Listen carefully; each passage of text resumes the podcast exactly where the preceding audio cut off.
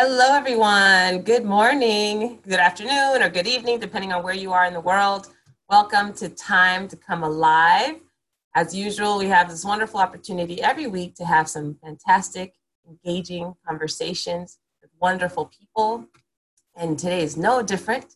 And I will introduce my special guest in just a moment. And if you're on live uh, on Facebook Live, feel free to share this on your timeline so other people can join in. And that way you have something to talk about today or the rest of the week, something that you saw. Those of you who are live with us on Zoom, uh, thank you so much for being here. Please feel free to also share that you're, you're listening to Time to Come Alive. That way you can engage some of your friends and people in your circle to have these conversations with you. In the meantime, in the meantime, I want to uh, take a moment to just get mindful of what we're about to experience, of the conversation that we're going to be having before I introduce my special guest. Our topic today is about control. And so I think this is probably something that many of us deal with. And the meditation that we have, or the mindful moment that we have today, is actually inspired by the Chopra Center and their website. So I want to just have you all start off by getting comfortable if you're sitting or if you're standing. And it might be helpful for you to close your eyes if you choose to. For some, it might be helpful to just unfocus your gaze, soften your gaze a bit. And with that, just take a couple of deep cleansing breaths as you allow your mind to settle, get grounded, I have a few phrases as we start that I'd like for you to repeat to yourself. Taking a breath, repeat to yourself May I be happy.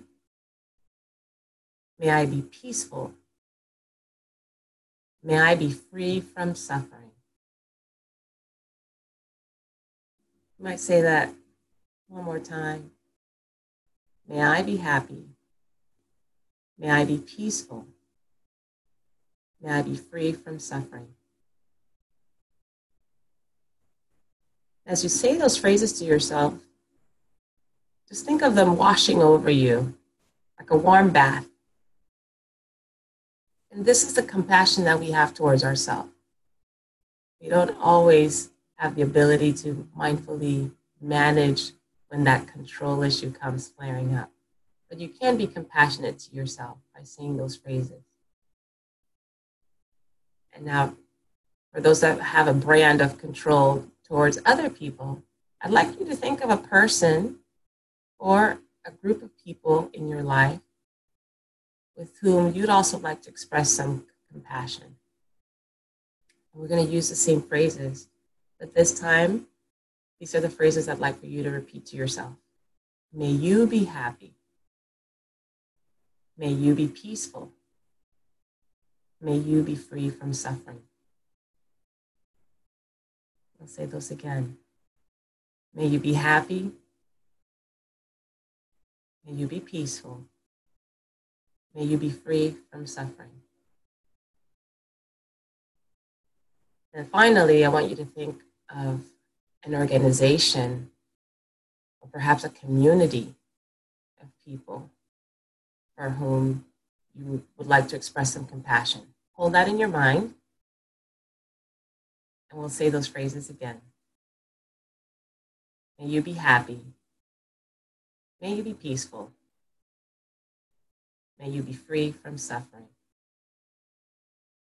One more time. May you be happy. May you be peaceful. May you be free from suffering. Okay, you want to take a breath in, exhale. And when you're ready, you may open, open your eyes or refocus your gaze.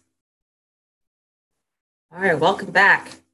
So I know today's topic really has, we have to be very compassionate with each other and ourselves because it can be quite a touchy subject when we talk about control and control issues. And the, person that I thought would be perfect to bring on for this conversation is one that I met, had the fortune of maybe getting to know really well, I should say. I met many years ago, but really getting to know her about three or four years ago when I was wanting to celebrate my birthday. but I wanted to celebrate my birthday in a, in a unique and fun way. I just discovered that the expression of love in my life had only been limited, excuse me, to certain relationships. Those relationships that I could control, those relationships that I felt qualified. And I wanted to unleash, wanted to unleash love upon my life in different ways. And so I actually enrolled the support of Grace Vyvyan, Reverend Grace. and we had the opportunity to walk through a way in which I could do that with integrity, a way in which I could do that and have fun with it. And we created together hashtag 16 days of love with hope. And Grace, I don't know if you remember that or not.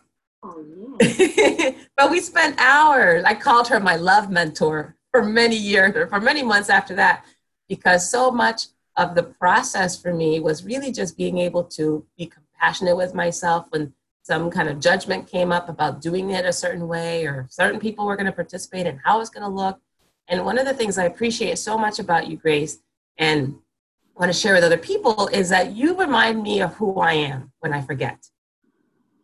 You know, and that happens a lot, especially when, in, in my case, I wanted some certain, I wanted a certain outcome, and I wanted it a certain way and a certain time, and you would remind me of who I am and what I'm here to do. And you still do that to this day. And we've taken on over the last year and a half or so, meeting on a regular basis, and we have these really profound conversations for hours. And I just I admire you so much and appreciate so much of what you bring to my life. So so glad that you could join us this morning and for this program. Welcome. We have a mutual admiration society. I never leave you without being uplifted.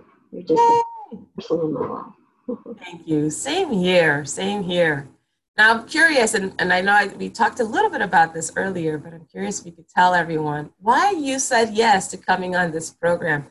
Not one that you participate in on a regular basis, but I know you're super supportive of everything I do curious about why you said yes and what you would like to get out of this experience for yourself.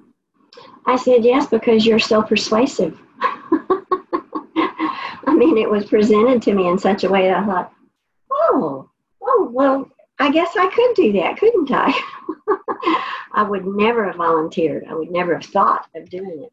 But you just have that that um, you said that I supported you. You just, you know, you have a way of supporting somebody to um, encouraging them. I felt like, oh, well, maybe I do have something to offer that somebody else might be willing to listen to. So I said yes. It was only later that my control issues kicked in and it scared me spitless.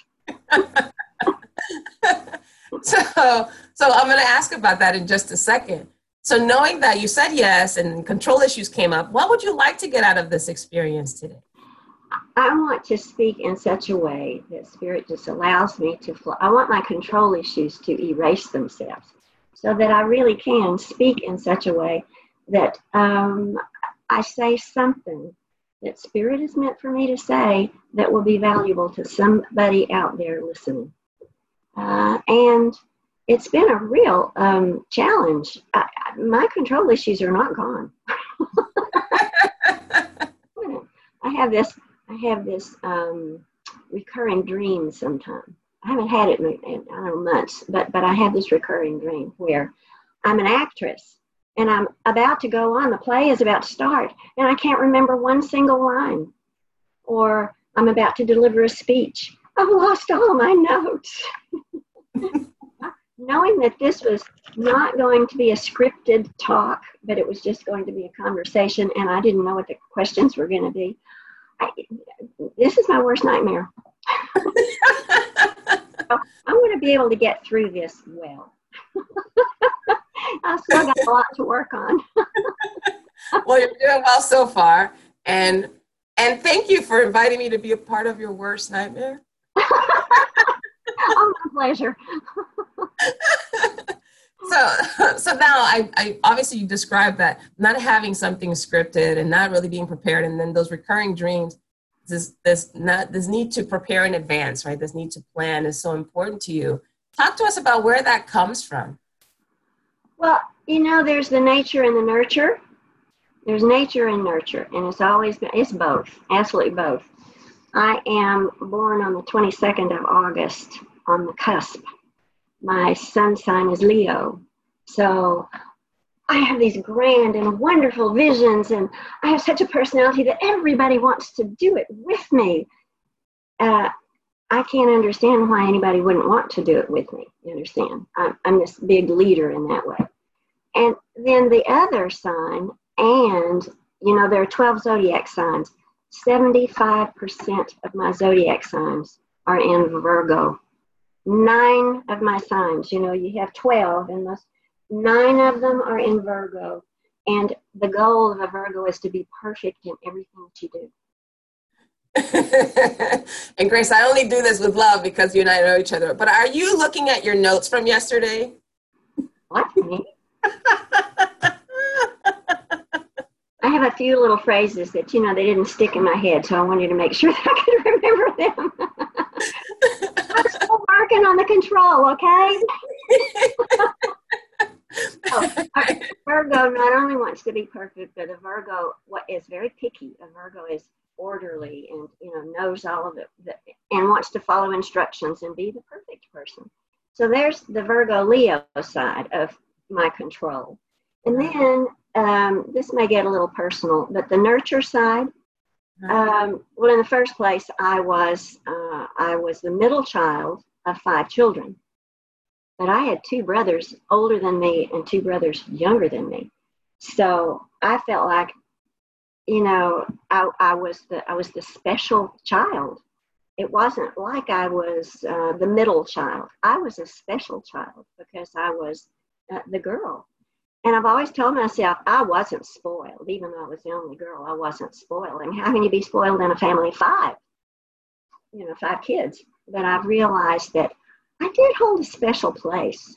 I I felt myself to be special I kind of, uh, you know, I had some, um, what do they call that? Um, privilege. I felt that I had some privilege in the household. and I didn't realize that until just recently. but it's kind of carried through, you know, that I've always felt like what I wanted is probably what I should have. And the way I wanted to do it is the way it should be done. That just, I think that was part of the nurture. And a real important part of the nurture was when I was four years old, I had uh, a sexual experience with the playful experience with a little girl down the street.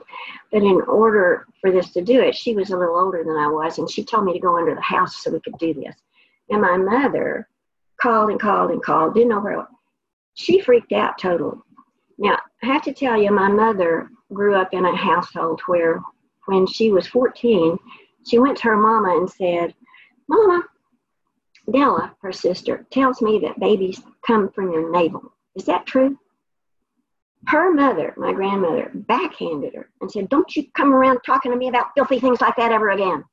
Hmm. My mother had no chance to be to have a healthy idea about what her libido was or sexuality was or so forth.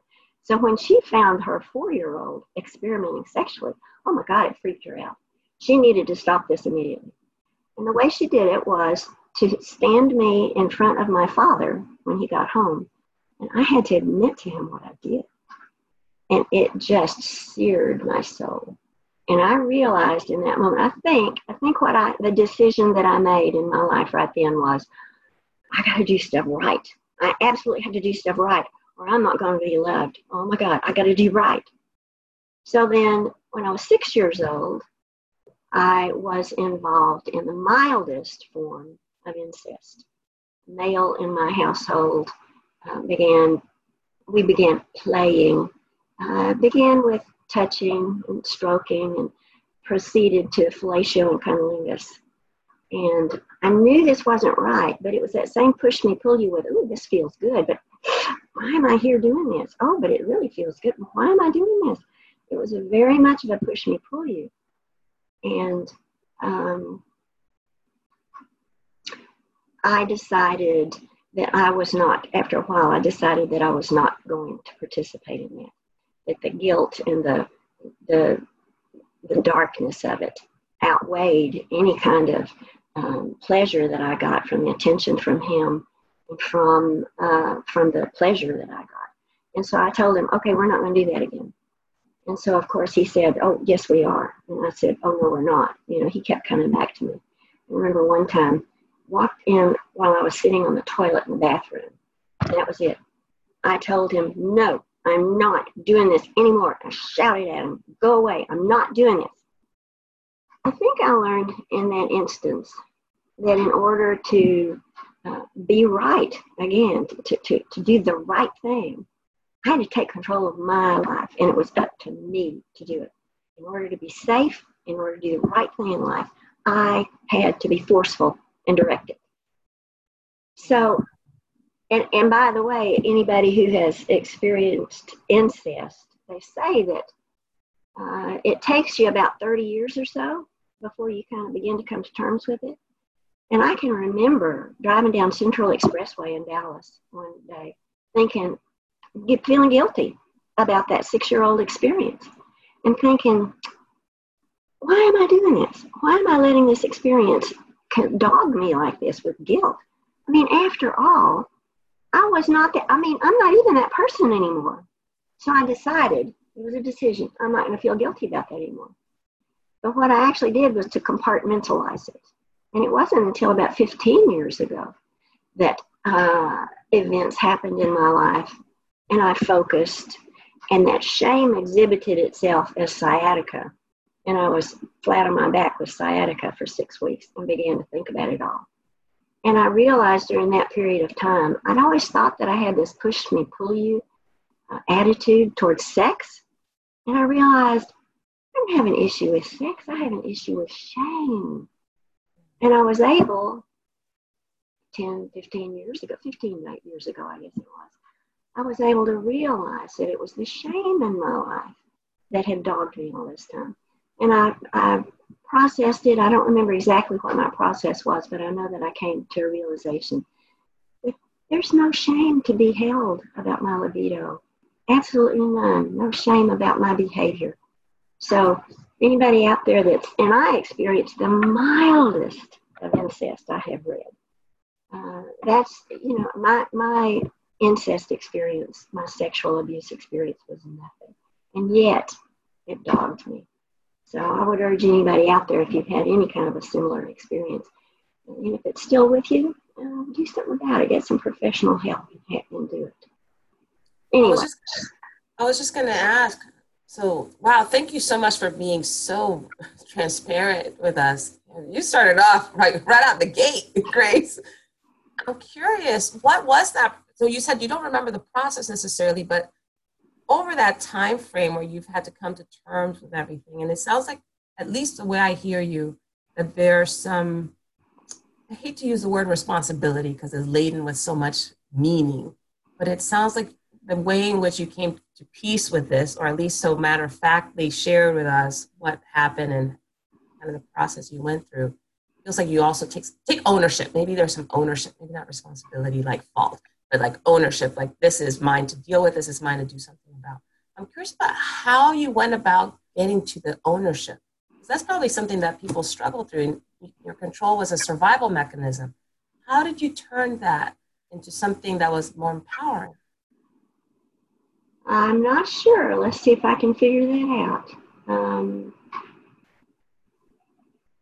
and you're talking about uh, how did i own the experience? Yeah.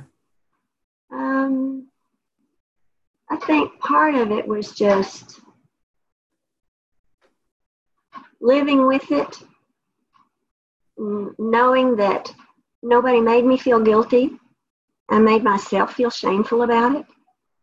Uh, coming to the understanding that um, part, of part of my um, spiritual understanding now is everybody does the does the best they can with what they have in the moment based on who you are, what your personality is like, that nature thing, based on your experiences, that nurture thing, at any one point in time, and, and the experiences that you accumulate, and the and the especially the um, the reinforcing experiences of those wounds, issues, fears, and false beliefs.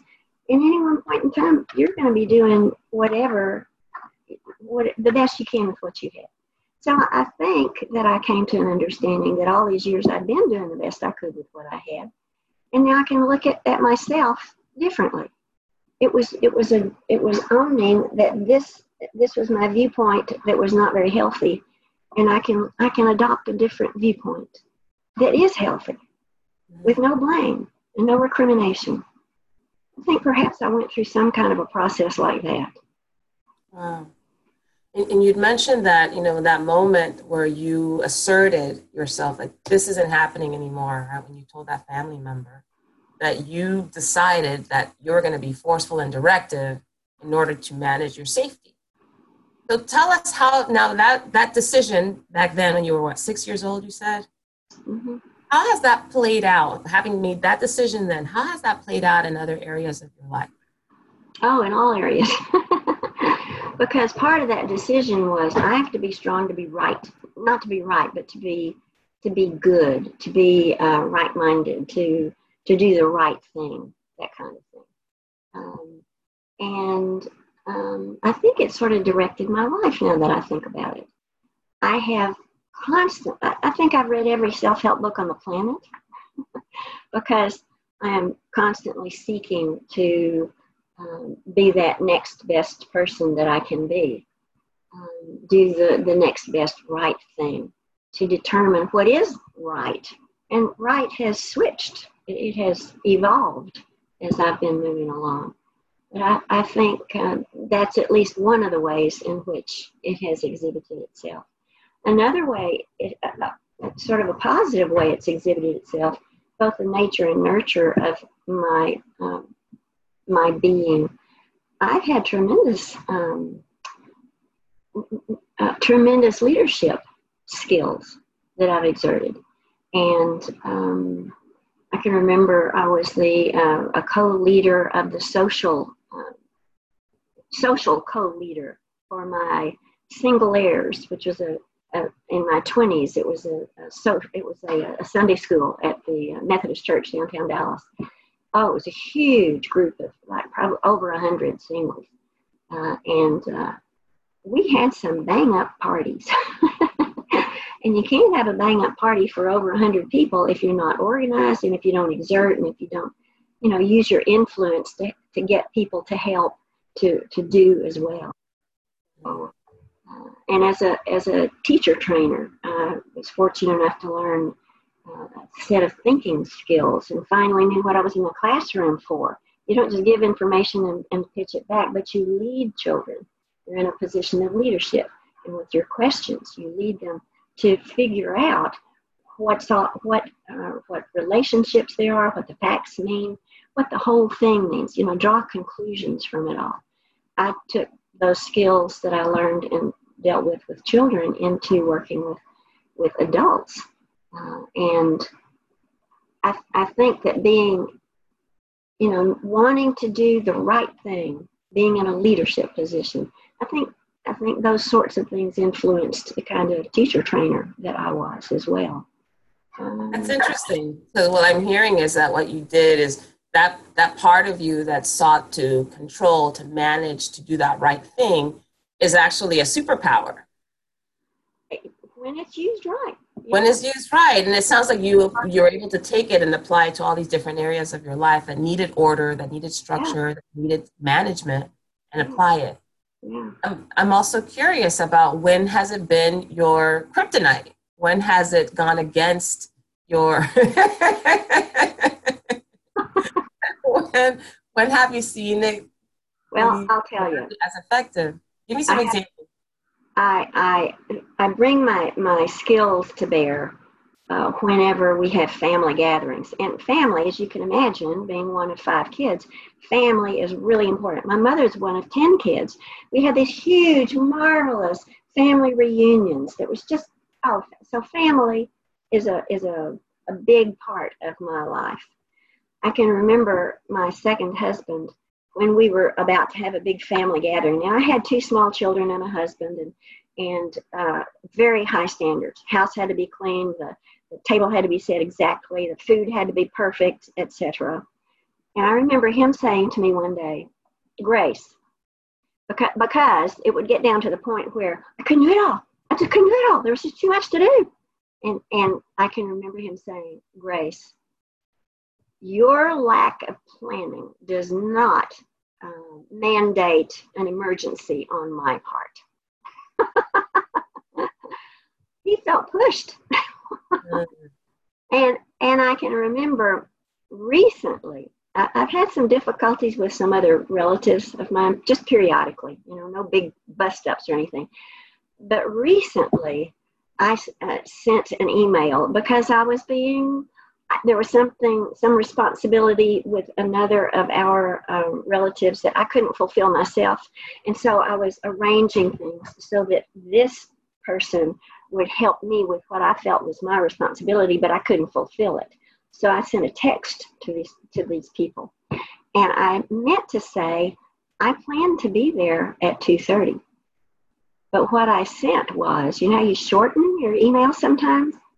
I shortened it planned to be there at 2.30 i didn't realize that until i hadn't heard from him and i called him back and he he's told me i'm sick and tired of your being pushy and was it directive? Pushy and um, and directive maybe that was the word. Uh, you know sick and tired of your being.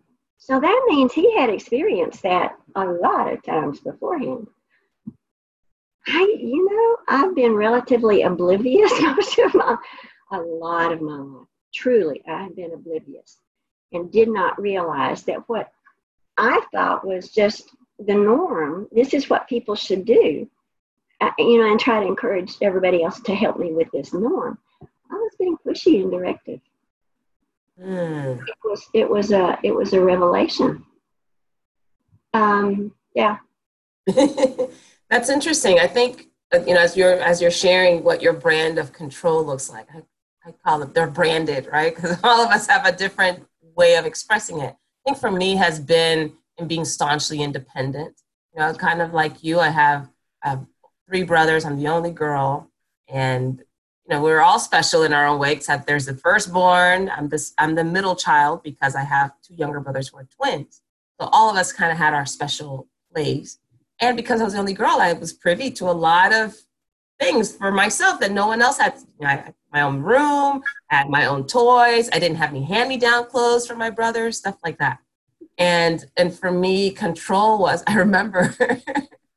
I'm still a little bit like this, but I remember when I was growing up, I wouldn't let my brothers in my room.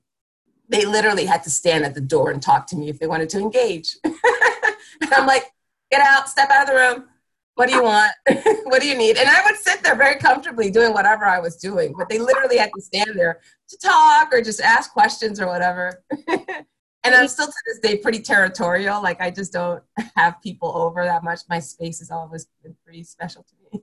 But but you know, managing. Sorry. We each have our brand of specialness.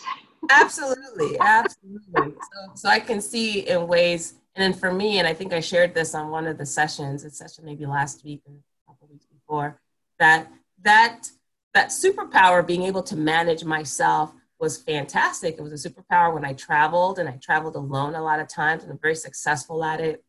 The kind of work that I've been able to do independent of a team or having a supervisor next to me telling me what to do and been able to be super assertive throughout my life and be successful at it. And there was also a lot of times when it was lonely because there wasn't, you know, I didn't create enough space for people to step in and support or help. And, you know, I had the story that people just weren't supportive enough because I didn't realize my role in like, stay out, you over there, me over here, this is my space. How that manifested in me saying, you're not supportive enough.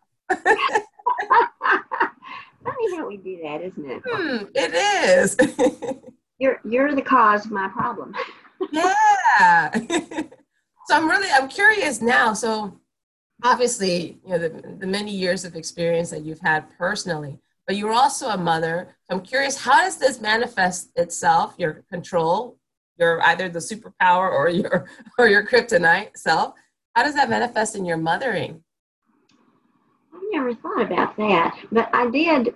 Uh, I my my mom, bless her heart, she did the best she could with what she had, and she was uh, what is that airplane guidance that, that whenever you get off track she put, you know they push you back and you get off over here and it pushes you back.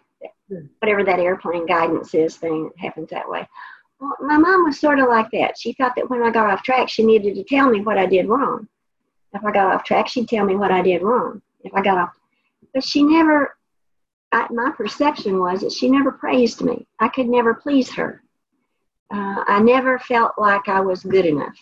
When I was in high school, I didn't make the, the, the GRE exams that you take to go to college.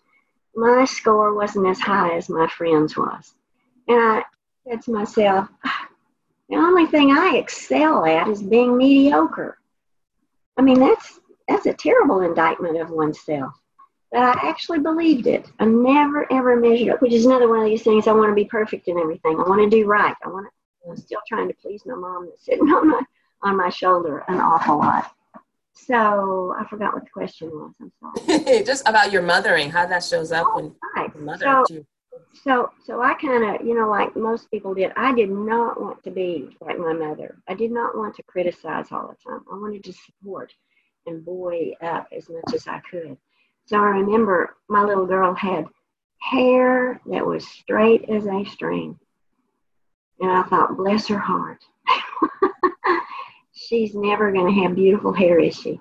So I told her every time, every time I combed her hair, I said, "Oh, your hair is so beautiful."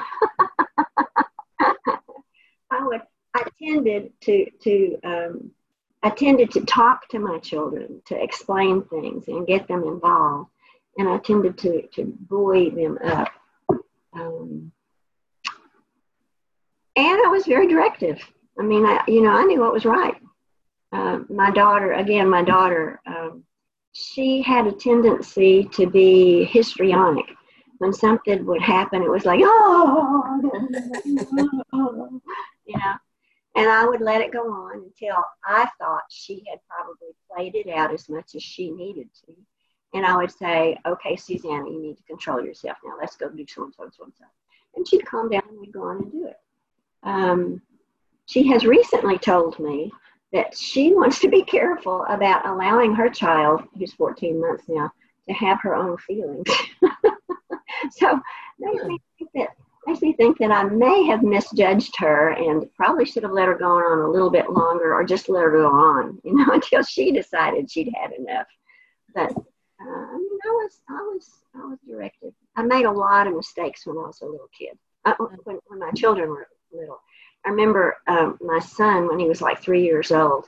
We were living in London at the time, and um, he came home and he was, oh, he was playing with some other little kid, and and he hit him or, or was you know, acting out, was really angry. And I remember telling him, Oh, no, honey, you don't want to do that. You don't want to hurt him. You want, uh, uh, whatever. I didn't say, Benjamin, you're really angry right now, or we don't hit other people. I didn't do that. I told him he wasn't angry. Uh, Again, trying to control, you know, what goes on. Peaceful, so that we do right. So I made my own. and it sounds like it just kind of came out a little subconsciously, right? Those tendencies. Uh huh. Yeah.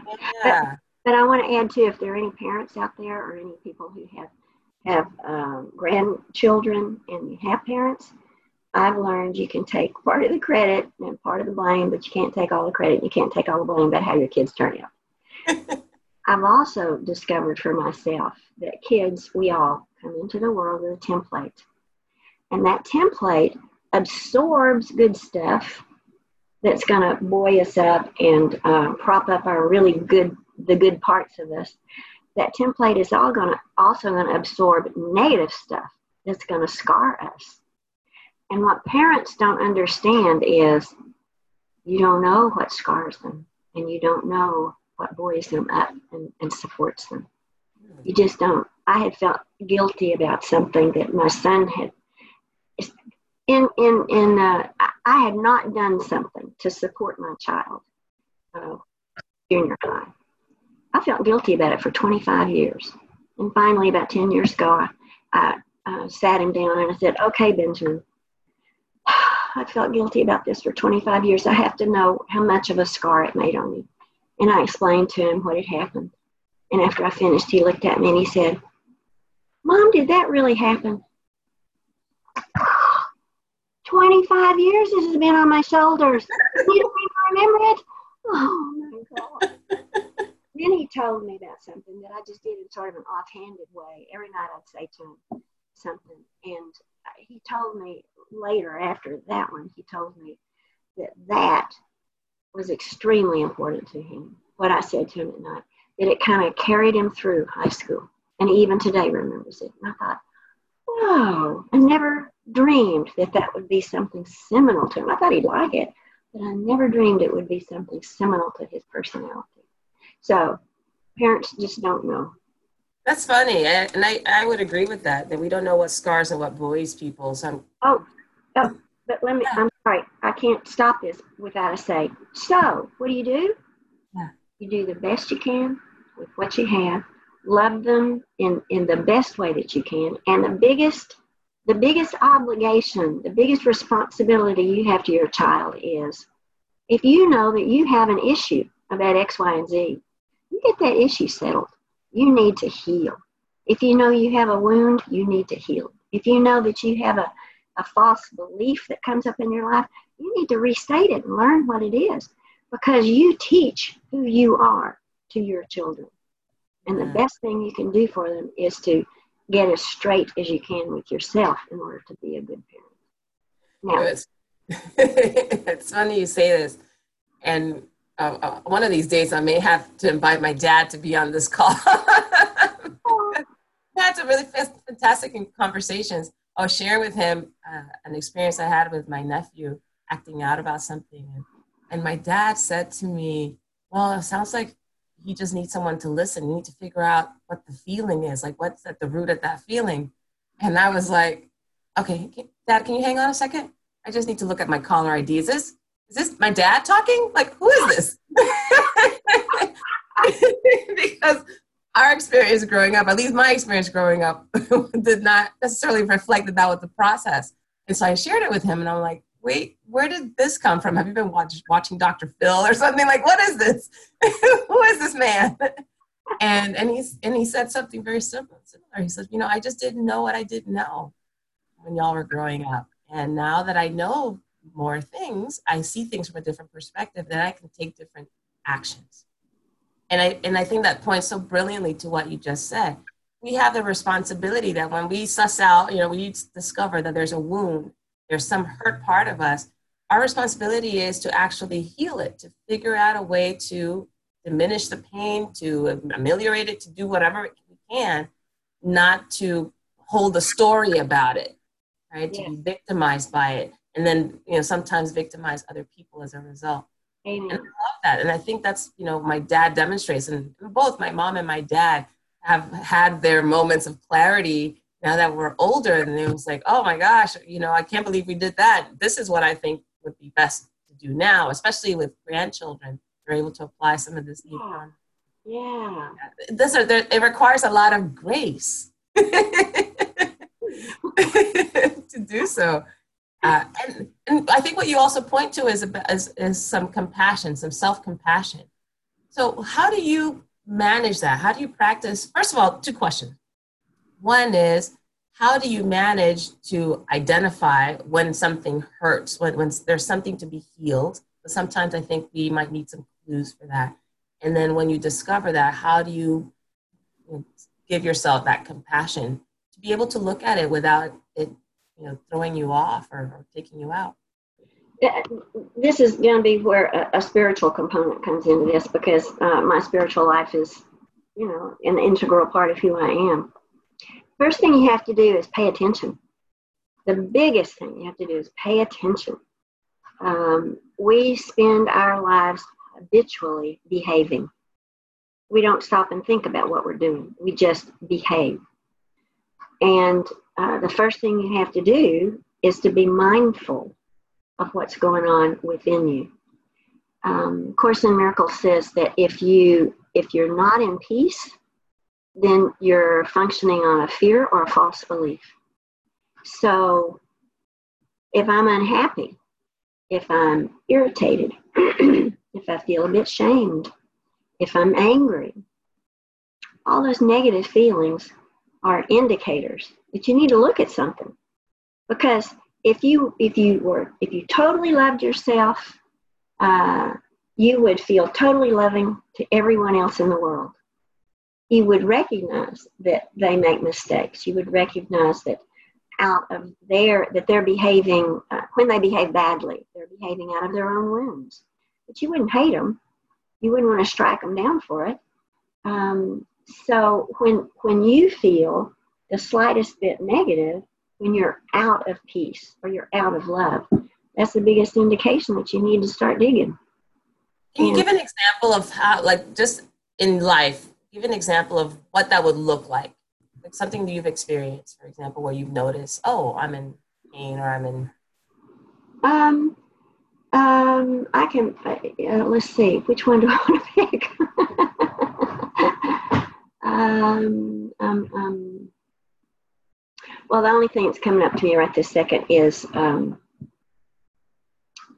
uh, and, and we haven't gone into yet this whole thing about how I've learned to improve, you know, on this, on this, uh, once I've discovered this, become aware of my control, what did I do about it? We, we haven't got to that part yet, but uh, part of that story is my uh, wonderful husband, who is my third best and final husband. He, he and I have characterized our personalities as I'm the rabbit and he's the turtle. I speak fast, I eat fast, I walk fast, I think fast, I drive fast. he doesn't. Uh, and it shows up a lot, or it used to show up a lot when I would, when he'd be driving, I'd go places with him. He does not drive like I do. and it's constant in my head. Why did he do that? Why isn't he going faster? Why didn't he turn over there? Why isn't he in the other lane? Oh my gosh, are we really going to go this far? So, you know, all of those little questions, you notice those. Well, I noticed those. And uh, I, I had been doing a lot of processing uh, and I finally came to an understanding one day when um, I, it, was it was like I'd been thinking about this and trying to let it go and wondering what it was. And one day we were in the car together, and he uh, we could we he couldn't go the long way. He couldn't go the long way that he wanted to because the road was blocked off, and so he had to go a different way. So instead of just kind of taking the shortest route, like I would have done, back to the other street and gone another direction, he went all the way around the, the blueberry bush, all the way up here, and, and then went back around. And I realized in that minute, this is this is what he's comfortable with. He's not comfortable with he does it, with going this little short way that I would have gone. And I realized that you know, it's true. My Virgo, I know the fastest way, the shortest way, the most most efficient way of getting from A to B. I do. You just name it. I'm going to find. If I don't know it absolutely, I'm going to find it. The shortest, fastest, most efficient way to get there. Mm-hmm. And then I thought, that's not always the best way to go, is it? Oh, there's other criteria in the world that may not be the best way to go. And it was, believe it or not, it was a revelation to me. I believe it. My way may not be the best way. Oh. so that was sort of an instantaneous uh, revelation. In other ways, I can't give you an example to think about right now, but in other ways, if I if something is disturbing me and I know that I need to process it, then I'll go in meditation and I'll ask Spirit to show me the place in my childhood or show me the incident where this this you know that, that this ire is based on. Course in Miracles says you're never upset for the reason you think.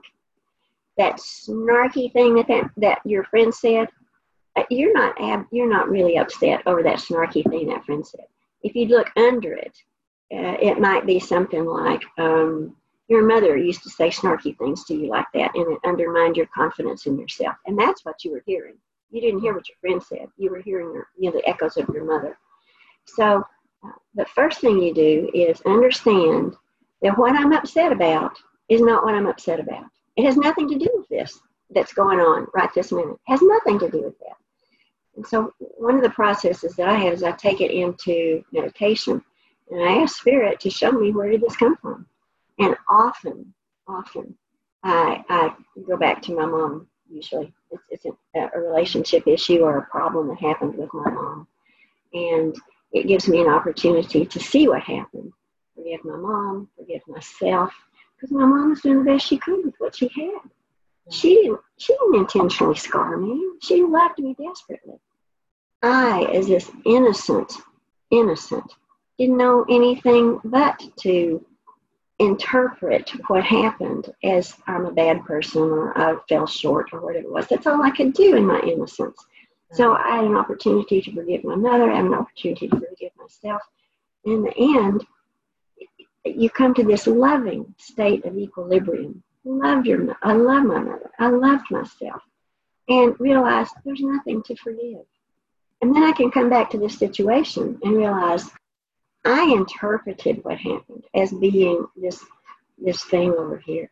This this is nullified. This is neutral. This doesn't have anything to do mm-hmm. With what disturbed me. And I then am able to respond to what did happen in a rational, loving way.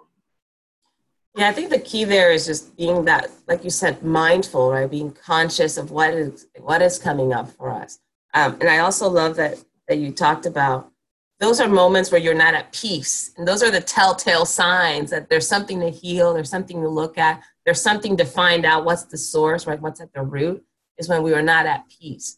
And you know, oftentimes I imagine that when we're dealing with issues of control, there's a lot of lack of peace happening in the moment.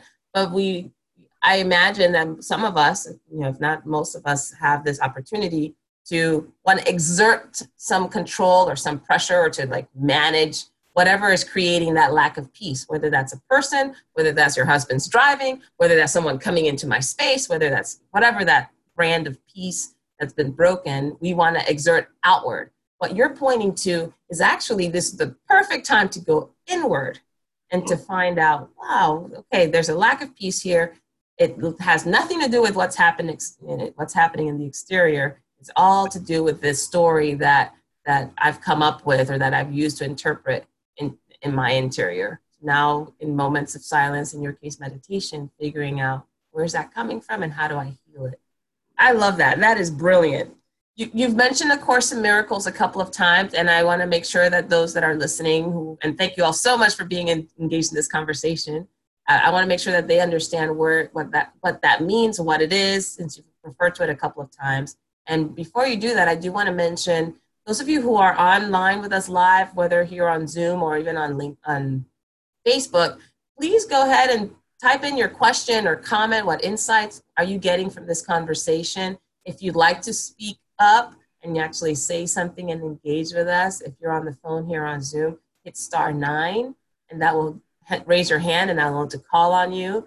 Or those of you who are on the webcam, you can hit the, the hand icon to raise your hand, and I'll call on you then as well. So you want to make sure that you ask a question or make whatever comment you'd like to do before we end our conversation today. So back to Grace. Grace, Course in Miracles, tell us what it is and why that's an important tool for you. The Course in Miracles is a book, and it is my spiritual path now. Uh, I picked up the book. I, I, acquired the book from a friend in mid 70s, and I, like a good student, page one, chapter one, began reading it. Ooh, it just went over my head right away. So I put it on the shelf for 35 years. John started a group about 10 years ago in our church, the Unity Church on Greenville. And I began again, I picked the book up and began to study it. And I had huge questions from my uh, Baptist uh, foundation 14 years old, I began to question the veracity of everything that I was, of a good bit of what I was taught. Uh, I ended up in the Unity Church, which was, it, it, it was in sync more with what resonated with me as the truth. And then, but I still had lots of questions. The Course in Miracles seems to answer all of my questions. It's just a whole complete path for me. Essentially, in a nutshell, it says, we are asleep in God, dreaming that we're here. But we, we're not here. We really are in God, which means that there is only oneness. There is God, and I am a part of God. It's like a hologram. You know, a hologram has everything that, that is the whole, and and then there is the whole. So it's it's like we all are one. There's not one, two, three, four, five, six, seven, one, two, three, four, five, six people. There are not six people here. There's one entity. That entity is love, joy, peace, all that we think of as being the divine. But from the moment of birth, we are taught that this world, with the sights, the sounds, the feelings, the touches, the tastes, that's reality. We're not taught that we are one with God, that we have spirit. I think that you're sitting there and I'm sitting here. We're taught separation. And because we're taught separation and because we think we have separated from God, way deep down inside of us, we kind of feel guilty that we could even have done such a thing as separate from God. And so much of our behavior, because guilt is not fun, we try to blame other people. Hmm. We blame you, you know. I blame anybody and everybody. Everything that is outside of me is the cause of my problem. It's not me. So there are tools that of Course in Miracles says that we need in order to get through this, in order to recognize our oneness. The first one is prayer. Prayer is not asking for things. Well, you can ask for things in a prayer, but that's the very lowest level, most ineffective level of prayer. Highest level of prayer is aligning with this oneness aligning with love, peace, and joy, being, feeling your oneness with God. The second tool is forgiveness. And forgiveness, like I described a minute ago, is not, you did that snarky thing to me. But you know what? I forgive you. That is not forgiveness. Forgiveness doesn't recognize that you did a wrong and then and somehow erase it. That's not what it is.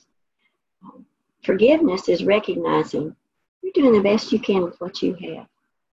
What you did came from your wounds, issues, and fears if it was a negative thing. My reaction to you came from my wounds, issues, and fears if I if I did something snarky back to you. So what I need to realize is that you did the best you could with what you had.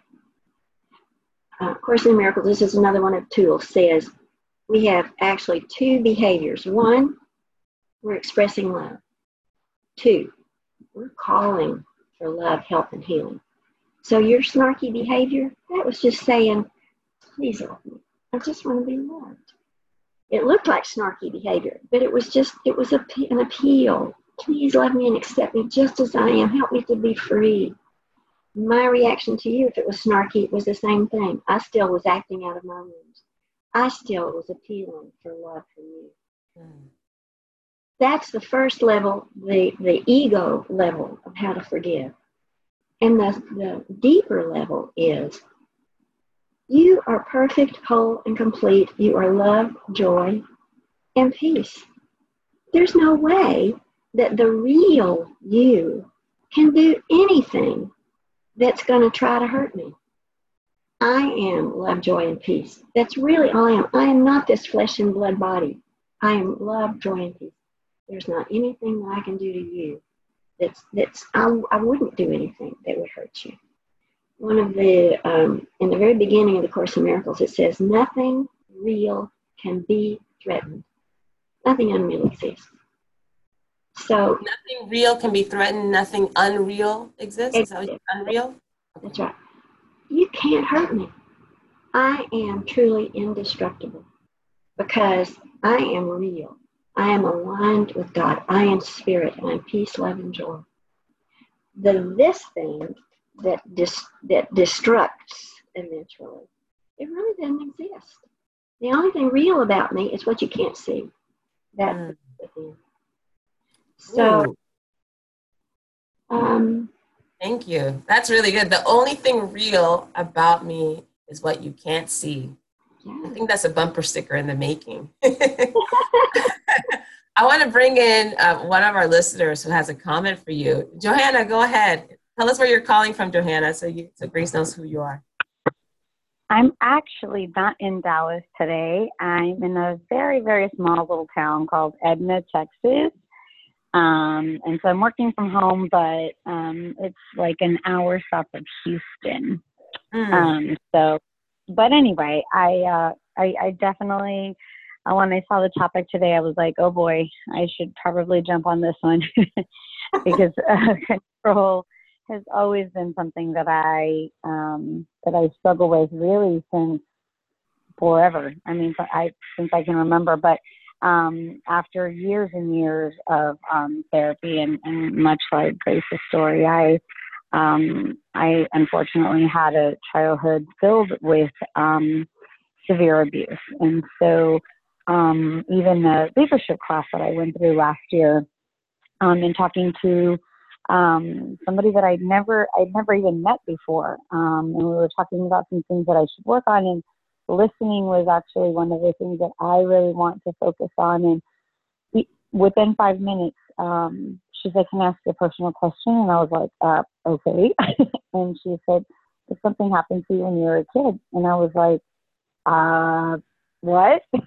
I was so perplexed by that, but I think that the control thing and the need to get something accomplished and to go straight for what you want and to right away set your feet in, place them in, demand what you want, I think is all a defense mechanism in a way. Um, or at least I guess it has been for me.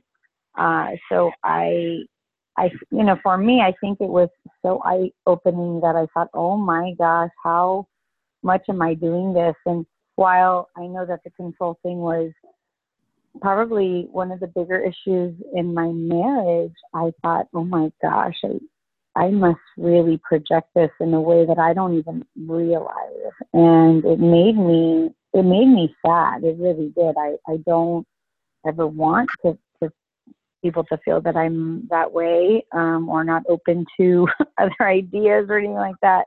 Um, and being a type A personality, that's that's one thing. But I it just made me so self aware and um, a little bit insecure, almost like I I, I began to just be quiet, and maybe I needed to. Um, maybe I needed to listen a little more. Um, but I, you know, it was eye opening just for some stranger that I literally never met to to just know that you know for me, I think it, it was survival. I think for me to take control over going forward, I, I just always I felt like I needed to do that, and so um, I, you know, it, this whole conversation has been very eye opening, and I too am that passenger driver that I'm like, why are they doing this, and why are we? There's an open lane to the left. Why are we in a line? You know, I am. I am definitely that person. I'm like, I don't understand why, you know, why don't they see what I see? This kind of thing. And, um, but uh, it is an internal struggle literally all the time. Um, and I, you know, I, I don't want to be that person to my son. And unfortunately, I know that I have. I mean, I just, I don't mean to. I, I um, you know, I, it, it's, it's definitely something that, you know, you do the best you can, like you said. And, and I literally am like, I, I should just start paying for his therapy. start a savings account. yeah. Uh, just, let me just start so making payments now. thank you for sharing that, Johanna. Um, Grace, what would you say to that? What Johanna just shared? Thank you for sharing that. And don't feel guilty about anything. Don't feel upset for the past. Recognize that you recognize and, and celebrate that you recognize that perhaps or yes, uh, you've been controlling, that's the first step. You know, paying attention, recognizing that that's the first step toward doing something different, and and move forward with it. Do ask for guidance and move forward with what what you need to do to uh, to make the next change. And it's not to completely, you know, eliminate um, control in your life and be a new person next week then what's the next step on your on your journey? That's what I would say. I, if if it's if it's okay, I would like to talk about uh, what brought me up to really looking at my control issues, which was, go ahead. Before before you do that, yes, I do. Thank you very much, Johanna, for for sharing what you shared, and I I, I appreciate you revealing parts of you. Every time that you come on this program, you have something more revealing to share. I really want to acknowledge that. Um, we've hit the hour mark, and this is a big subject, so I'm actually going to let go of the control of closing down the topic before before we get to this good part. I, so I want to be respectful though of those of you who need to jump off. Please do. You know that this recording will be available. I do want to share that next week we have another special guest. We're going to be focusing on health and wellness with Heather Lynn Darby. You may have heard she's participated in a few of our sessions as well. So we're looking forward to Heather talking about her own journey to, to gaining health and how she's helping other people do the same. So that's going to be coming up next week, same time, same place. So for those of you who have to jump off, please feel free to do so now. And everyone else who's just captivated by this discussion and finding ways to apply this into their life, I want to get back to what you were saying, Grace. Yes, please do share. What what is it that you have in your heart to, to mention? Okay, and, and, I will edit this somewhat. um, I um, it, became aware to me that I wanted to have uh, some counseling uh, certificate, uh, some kind of credentials, because I, uh, while I'd read every self help book on the planet and been in therapy four times myself and have a feel for what therapy is, I didn't feel qualified to actually do therapy. And I was involved in doing counseling with people um, through our Course in Miracles group. So looked around, and there's an organization called Pathways of Light. They are a church without walls. They do. Uh, they put out much, much training. It's very wonderful, and every bit of it is founded in Course in Miracles principles. They happen to have a ministerial program, so I enrolled in their ministerial program. And the first, it had four steps. The first three steps was clearing yourself of your psychological, emotional, spiritual false beliefs and debris. And uh, I, it really, a lot of stuff came up. It took me a year, and um, there was just a lot periodically that would come up that I knew were control issues. So I'd peel away a little labor, a, a little uh, layer of it. Another control issue would come up, peel another layer off. Another control issue would come, peel another layer off. This happened all year long.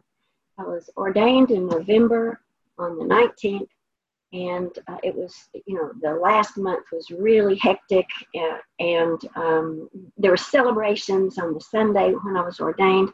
The day after, I went to spend uh, 10 days with my daughter in New York with a brand new nine month old baby, and then we got home, and I crashed. And I thought, why? I mean, I, am finished with this, with with my certificate, with my I've gotten a rev. Uh, I, I spent time with the, why am I depressed? And I realized it just came to me. Spirit spoke to me and said, Your real control issue is that you don't want to give up Grace Evelyn Sanders Rice, Collier Bradley, Bradley Vyvyan. Those are all my married names. I was habitually, habitually operating as Grace Vyvyan all my life well, Grace, uh, Grace, all my life. I've been operating as Grace, this person with the with the suit, you know, the person suit, all my life. Thinking about my brand new baby, Evie Marie, we come out of the womb with, oh, Evie Marie, your name is Evie Marie. We've been waiting for you for nine months. I'm so pleased that you're here. I'm your mommy. I'm your mommy. Here's your daddy. That's the doctor. There's the nurse. That's the ceiling. There's the bed. This is the sheets. Separation, separation, separation from the moment we come out of our, our the womb. We are taught, you are you and I am I.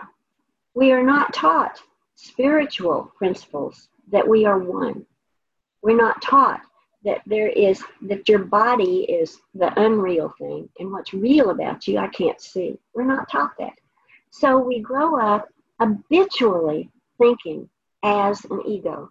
Habitually. We don't think about we don't think to question our ego ness.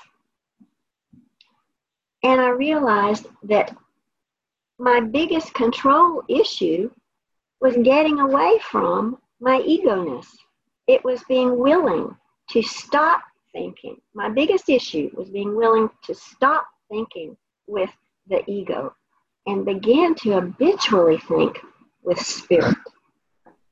So, Course in Miracles is divided up into three different sections. The first is the text, the second is the workbook, and the fourth is uh, something called a manual for teachers. The workbook has one lesson per day. The instructions are do one lesson a day, do them as prescribed. You don't have to believe them, you don't have to like them, you can actively resist them, but just do them, and it's going to make a difference to your life. Kind of like exercising certain vegetables. Absolutely. I had done some of the lessons, but I'd never ever done them seriously with trying to practice them. So I began January the 1st practicing the lessons. Sometimes you have to think something uh, once an hour. Sometimes you have 15 minutes in the morning when you think about this thing, or 15 minutes in the evening. And it and the whole practice of it is to try to get you to think more and more with and as spirit. Think more love, think more joy, think more forgiveness, think more hope, think more happiness. Uh, and I um, am in the middle of all of this, and I'm happy to report that I'm not there yet. I can see signs of hope one of the one of the control things that has plagued me through my life is I'm a smart person. I've read all these psychology books. I know what you need to be doing. If you just do X, Y, and Z, your life would improve so much. And I toned it down so that I'd say, well, if I were you, blah, blah, blah, blah, blah, blah. But I was still telling people what to do. And through this, uh, I, an example of how I have toned that down uh, a friend of mine the other day was talking about her husband and how he needs to do X, Y, and Z. He's just going to kill himself if he doesn't. I just can't understand why he doesn't do X, Y, and Z. Oh, and when I had blah, blah, blah, what I did was MNO. He needs to do MNO. I know that's his problem too. And inside my head, I was, honey, why? You, you, why are you doing that to him? How do you know that's what he needs to be doing? I mean, you don't know. He has his own way of doing it. Maybe, maybe you're criticizing him and telling him he needs to do ABC is worse than his not doing ABC. And then I thought, and I thought, oh my God, I'm doing her what she's doing him. Oh yeah, this is that I know what you should be doing thing that I've been doing all my life. And I thought, how do I know what she should be doing? I don't do I know anything about the relationship that they have with one another?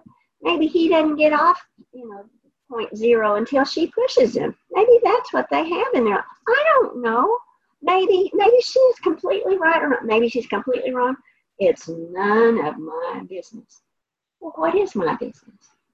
My business is to know that each of them have a strong inner guide. And that inner guide they listen to. I know those people. They are on the path. They are searchers and seekers. My job is to support them in their search and know for them that they are perfect, whole, and complete people, and they're doing they're doing what they need to be doing in their lives. So I completely, in my head, backed off because I wouldn't say all that stuff to my friend. And I backed off. I was able just to support her. So that's that's at least one evidence that I really am, you know, managing to make a few differences You're evolving.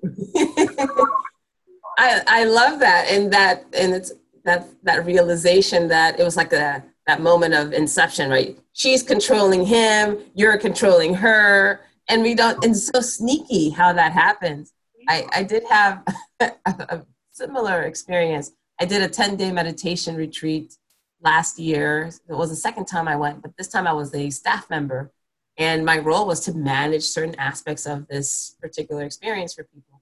Well, around the seventh or eighth day or so, the teacher asked me to tell someone that they needed to dress more appropriately for the setting. Yeah, it's a very conservative dress that we needed to have. And so I pulled this woman out during the lunch break. It was a silent meditation, so there was not much talking with anybody at all. But when we had to, we had definitely pull them aside. I pulled her aside and I said, um, You're going to have to cover your shoulders, you know, the, the halter top you're wearing, is that appropriate? And she was like, Are you kidding me? This is the second time I wore this top. No one ever said anything to me. And da, da, da. And, and I remember in the moment, this is after seven or eight days of meditating myself too. I remember just listening to her and watching myself think through what she was sharing. And like, do I have anything to say? No, I don't have anything to say. She's going through what she's going through. She's expressing some displeasure or discomfort and me pointing it out. And and so she went on for, you know, maybe 10, 15 seconds. And I just looked at her and I said, Well, do you need anything?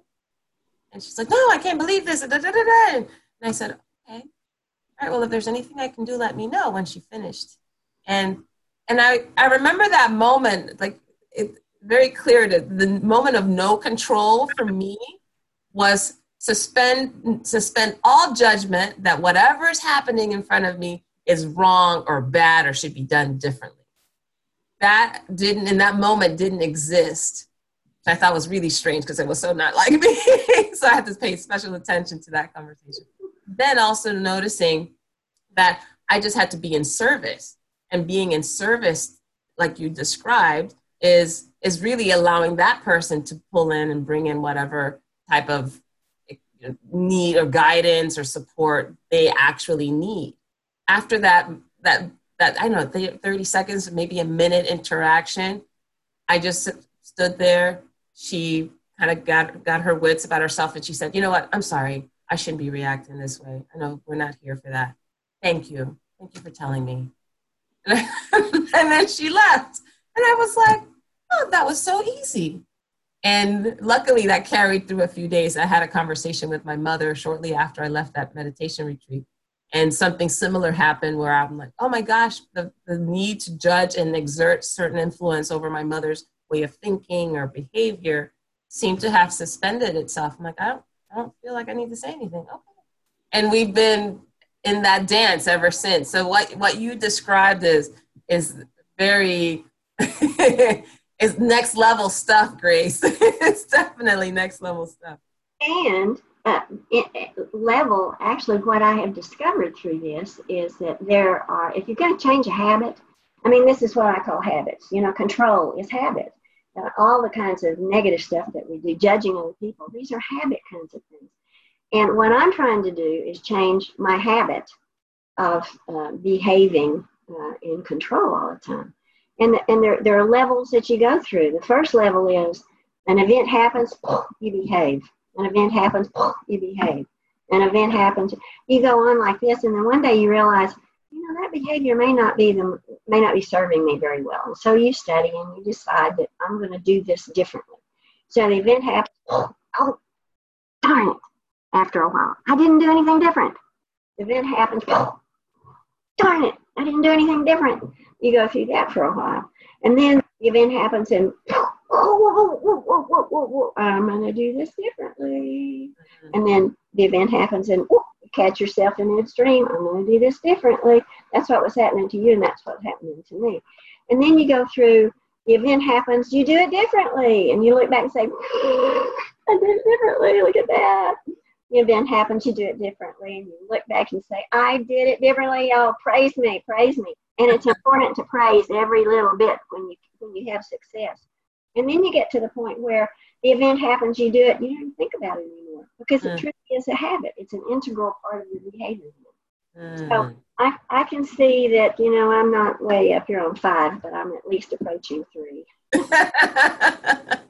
and thank goodness for that. You know, I think yeah. that creates there's always there's always more to learn and more to grow for sure. And I, I love that you shared your own journey. I have one of the comments here from from heather is that you know this is her own her own ongoing lesson as well is you know telling or suggesting to people what they should do. And that does the opposite typically right when you do that. So what you're what you've been sharing with us this time has really resonated with people. Thank you so much grace any any final any final message before we sign off for today? Uh, anytime you're trying to change a behavior, it's important to praise yourself, to celebrate even the tiniest hmm. of successes, because that's important. You hmm. won't won't progress unless you recognize and celebrate your successes. Absolutely. It's part of building those neural pathways so that it becomes a habit, like you mentioned. Uh, this has been, has been super enlightening. Thank you so very much for what you've shared, who you've been throughout this time together, and how everything just kind of came through like you might like you wanted to and the impact that you've had on all the people who are listening now and also will be listening in the future. Because this will be here forever. Maybe Evie Marie might watch this and go that's my grandma! At some point if this exists still when she's grown up enough it was a pleasure and thank you for this service that you are offering to mankind Oh, it's a treat. Thank you, Grace. Thank you, Bye. Valerie. Thank you, Grace. Hey, thanks, everyone. Thank you, Sandy. And thank you, Heather. Thanks, John. Thanks, all of you, for participating today. We'll see you next week where we'll have Heather, like I mentioned before, talking about her journey through wellness and how she's helping other people along the same path. And thank you guys again. I'll post this in the next couple days. Feel free to share this with your community so that you can also find ways to bring about you know, conversations about how you show up in controlling ways and what you can do to be a better version of yourself every step of the way. Thanks, everyone. Bye. Bye.